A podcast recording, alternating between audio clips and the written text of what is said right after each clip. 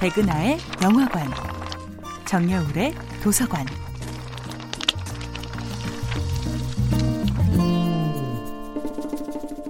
안녕하세요. 여러분과 아름답고 풍요로운 책 이야기를 나누고 있는 작가 정여울입니다. 이번 주에 만나보고 있는 작품은 조지 오웰의 동물농장입니다. Boxer. Boxer, what happened? I can't breathe very well. Hush. Lie still. 동물농장에서는 가장 우직하게 일했지만 가장 잔인하게 처벌당하는 비참한 주인공이 있습니다. 그의 이름은 바로 복서입니다. 복서가 없었다면 제대로 이루어지는 일은 아무것도 없었을 것입니다. 복서의 힘은 다른 동물들 모두의 힘을 합한 것과 맞먹는 것처럼 보였습니다. 바위 덩어리가 미끄러지기 시작할 때면 동물들은 언덕 아래쪽으로 돌에 끌려 내려가며 절망적으로 소리쳤습니다. 그럴 때마다 복서가 있는 힘을 다해 밧줄을 혼자 끌어당기며 버텨서 결국 바위 덩어리를 멈추게 했습니다.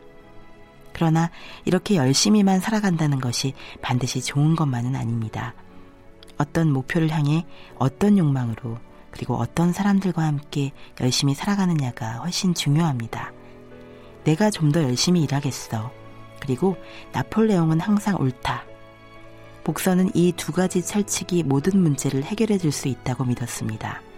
그러나 나폴레옹이 항상 옳다는 것은 분명 틀린 전제였습니다. 내 삶의 주인이 타인이 되어버린 삶이었기 때문이죠. 삶의 가치가 주인에게 얼마나 열심히 복종하느냐로 결정되는 삶이었던 것이지요. 바람직하지 못한 주인에게 자신의 인생을 저당 잡히는 것도 나쁘지만 어떤 주인이든 그 존재가 내 바깥에 있다면 나의 권리와 나의 자유와 나의 해방은 결코 실현될 수 없는 꿈이 되어버립니다.